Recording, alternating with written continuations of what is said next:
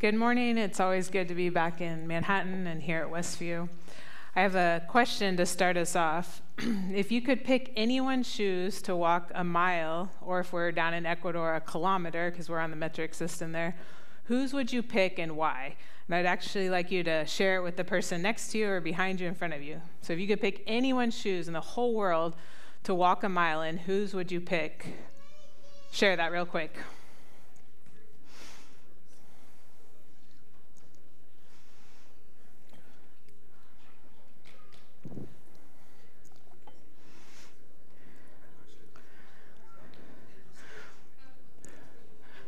I bet one of my boys answered Messi or Ronaldo's cleats, uh, the famous soccer players over in Europe, as they live, breathe, eat, dream soccer. Uh, one of the other nights they were sleep talking, and I heard one of them say "goal" in his dreams. and down in Ecuador, we do walk around a lot in cleats too. So that's the main sport down there. Today we are going to journey, though, a mile or two, tracing a king's last steps while watching another take his first baby prophet steps. I chose to try on these shoes of uh, both King Uzziah and Isaiah because their lives were so interconnected. One life, well, really the death of King Uzziah, impacted the other very deeply. The last steps of the king were the first steps of the prophet and where he had to step up to take on a new role. The end of the king's life marked the beginning of the prophet's ministry. Isaiah served the southern kingdom. At this time, Israel had already been divided into two kingdoms, Judah and Israel, and he served the southern kingdom as a prophet for 40 more years and through four more kings in some pretty dire circumstances. Isaiah was tasked with warning the people to return to God before it's too late. They were on a slippery slope and about to be taken captive, yet most of his warnings fell on deaf ears. So let's take a look at how it all ended for King Uzziah, but started for Isaiah in Isaiah 6, chapter 6, verses 1 through 4. If you have your Bibles, or you can join me on the screen. It was in the year that King Uzziah died that I saw the Lord. He was sitting on a lofty throne, and I would actually like you guys to close your eyes to try to imagine the scene. So just actually listen to it because I want you to try to imagine the scene, like paint it in your mind. It was in the year King Uzziah died that I saw the Lord. He was sitting on a lofty throne, and the train of his robe filled the temple. Attending him were mighty seraphim, each having six wings. With two wings they covered their faces, with two they covered their feet, and with two they flew. They were calling out to each other, Holy, holy, holy is the Lord of heaven's armies. The whole earth is filled with his glory. Their voices shook the temple to its foundation, and the entire building was filled with smoke. Now open your eyes and compare what you painted in your mind to the image on the screen. That is what Isaiah saw in his vision of the Lord. Now I have a question for you. When or where, with whom was the last time that you saw the Lord? It doesn't have to be as dramatic as Isaiah's.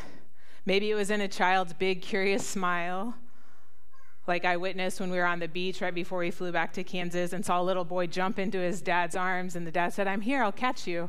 And it reminded me of our Heavenly Father's presence that's always there for us.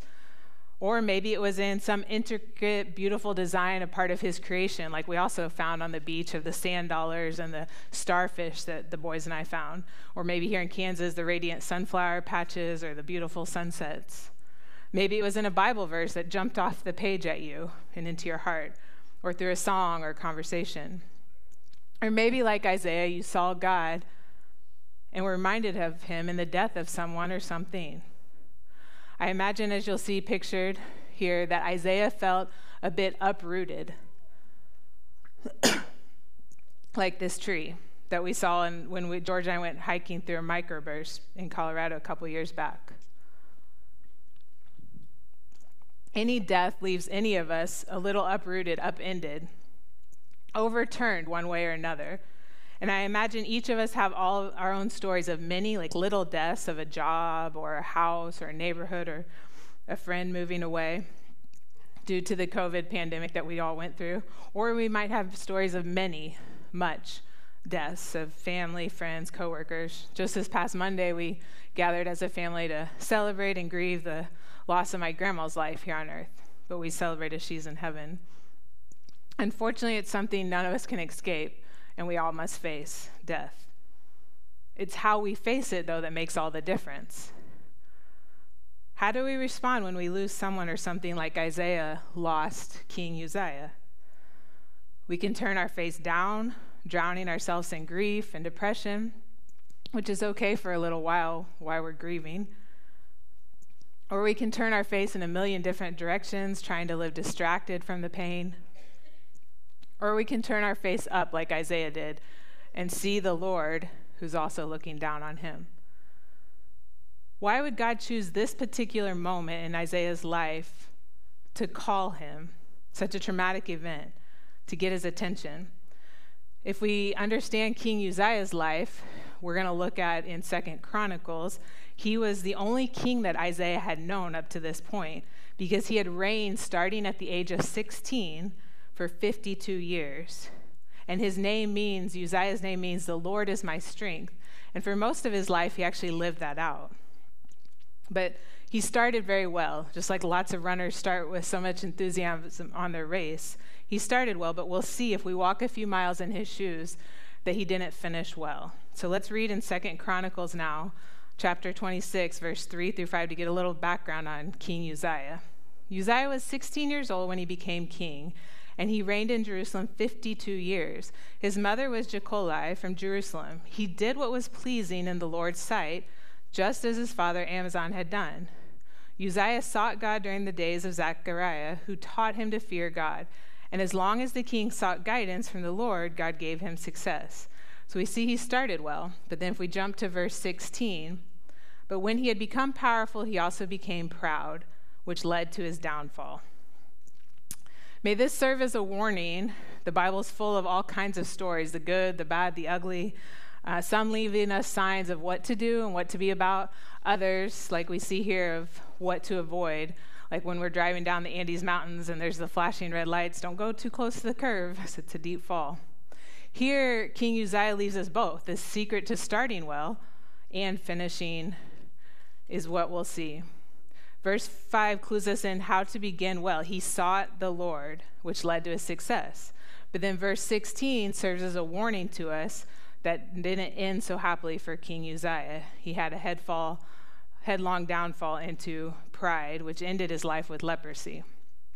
At the end of his life, he only sought and saw more power, and the pride got the best of him. Which is, leads us to our first note for sermons of the, to start well and finish well depends on seeing well. So many start well, but few finish well. Let's be the ones here at Westview that start and finish well, that start and finish this race of faith that we're on strong. Let's avoid the pitfalls like we see here with King Uzziah of pride and power and prestige, and let's keep seeing and seeking Jesus. Because the pride that set in King Uzziah's heart took root there and eventually invaded his whole life, just like that leprous disease that covered his skin and destroyed his body at the end. Pride took him captive internally, where eventually his whole people group was led captive externally. In like manner, as you'll see pictured, uh, David and Angelica, who've given me permission to share their story by the Christmas tree there, were taken captive and lured into adultery and almost destroyed their marriage and their family with three little kids. But they were invited to our couples workshops that we offer through the Rock Family Center there in Cuenca and came at that desperate point in their marriage. And through a lot of counseling and discipleship, they both said, Yes, we're not okay without God at the center of our lives and marriage. And they were able to rebuild their marriage. And now, and you'll see a picture in the next one, they invite other couples. We were able to share this Christmas dinner with our neighbors and invite other couples to hear their story and see the difference God can make.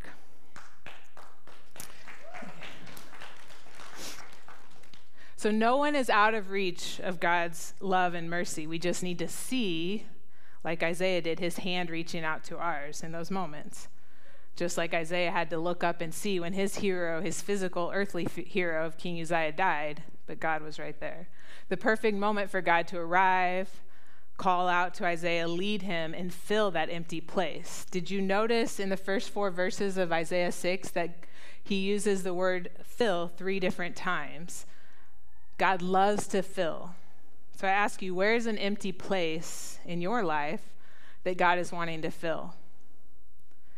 At times, God takes away or allows the loss of people, possessions, positions, places to be able to give us more of Him.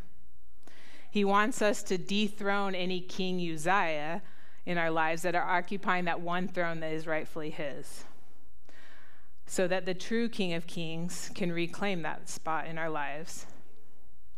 So I ask you, is there a King Uzziah that needs to be dethroned from your life so that God can be placed back on the throne in your heart?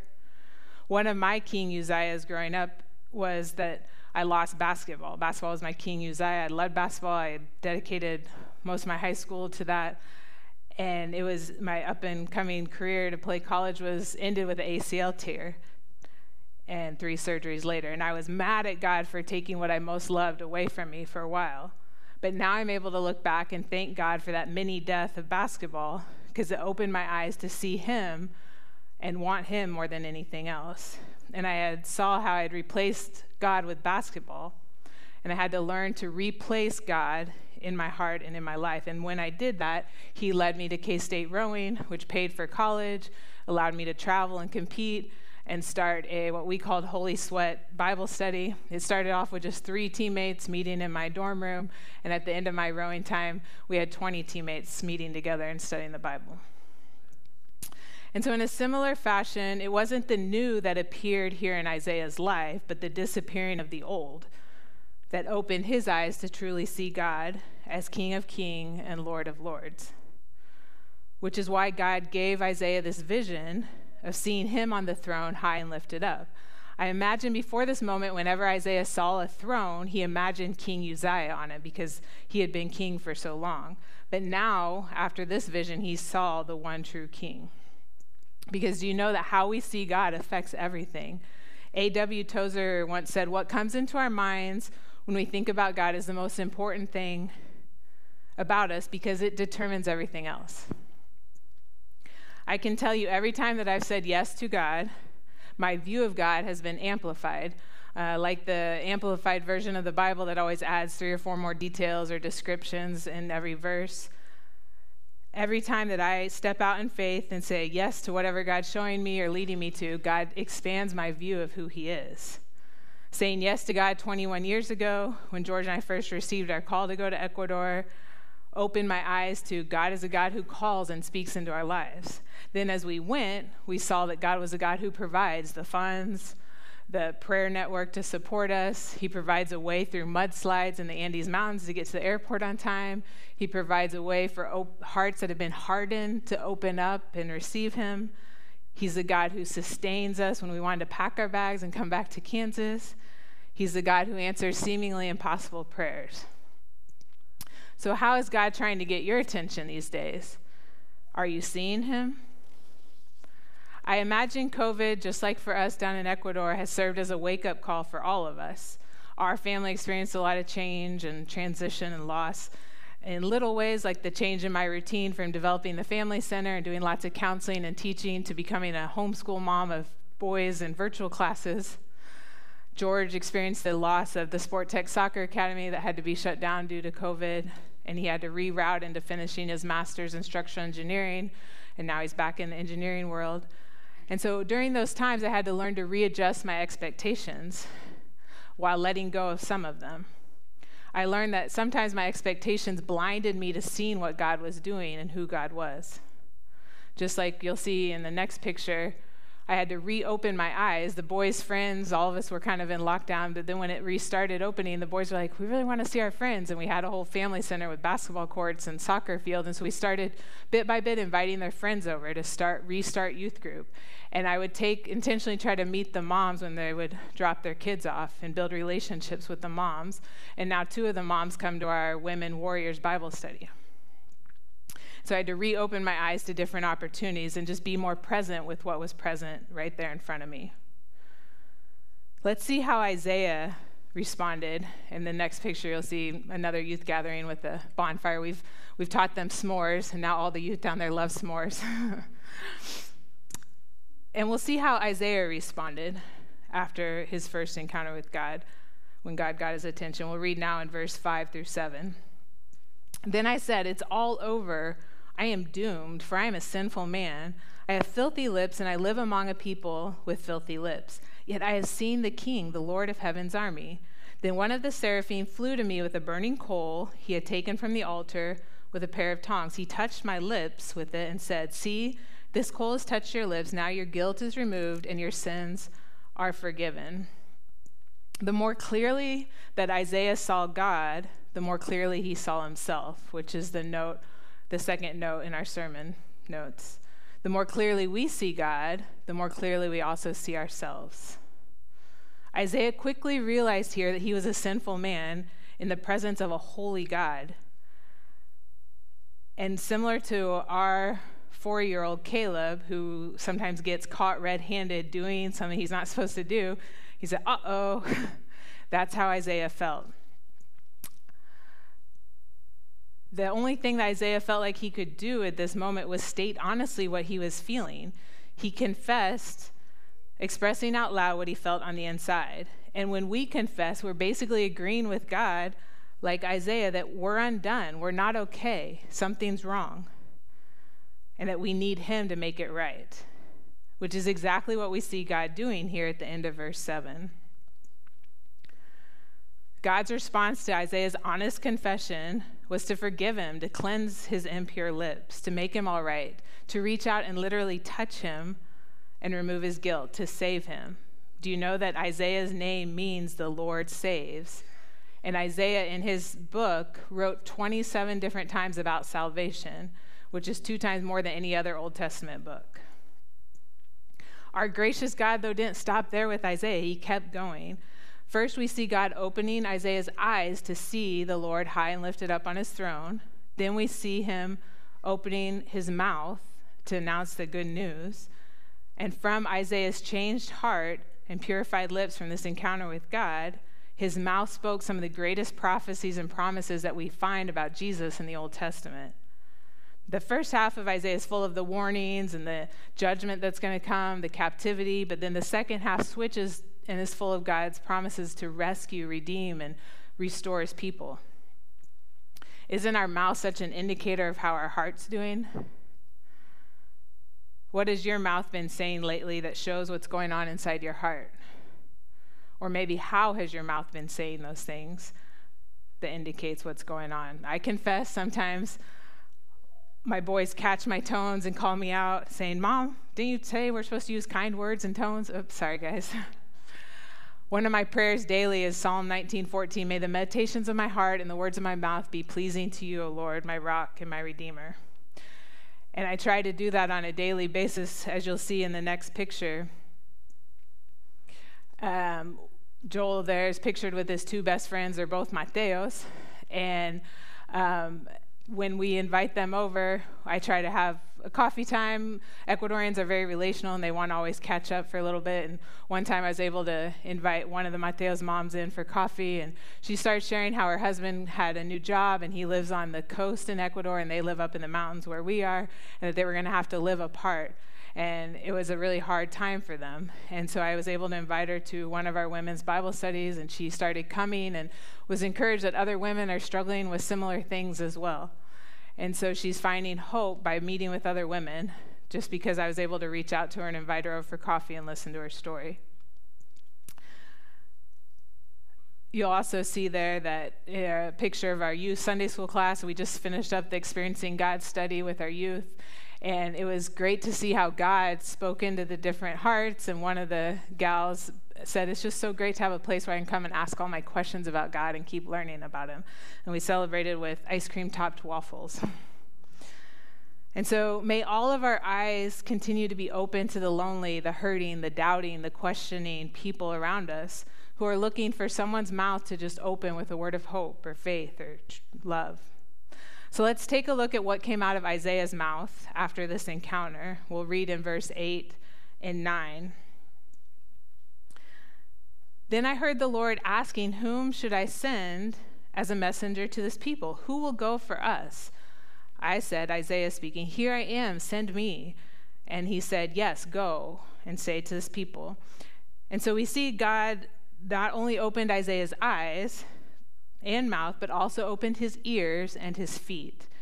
We only truly see, which is our last note for in the sermon notes, we only truly see when our eyes, mouth, ears, and feet are open to hear God calling, to hear God saying, Go here, and being led.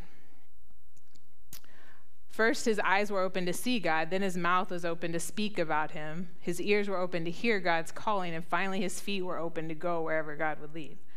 Isaiah modeled true faith by living a wide open life before God being open, willing to be, see, speak, and hear whatever God wanted. So did, let's look at the message of hope that God wanted Isaiah to speak about in the last verse. We're going to jump over to verse 13 in Isaiah 6. But as an oak tree leaves a stump when it is cut down, so Israel's stump will be a holy seed. This holy seed was the message of hope that Isaiah was sent to speak about. A seed is a beautiful illustration of God's kingdom, just like this acorn seed that I found in my mom's yard, in his paradoxical ways.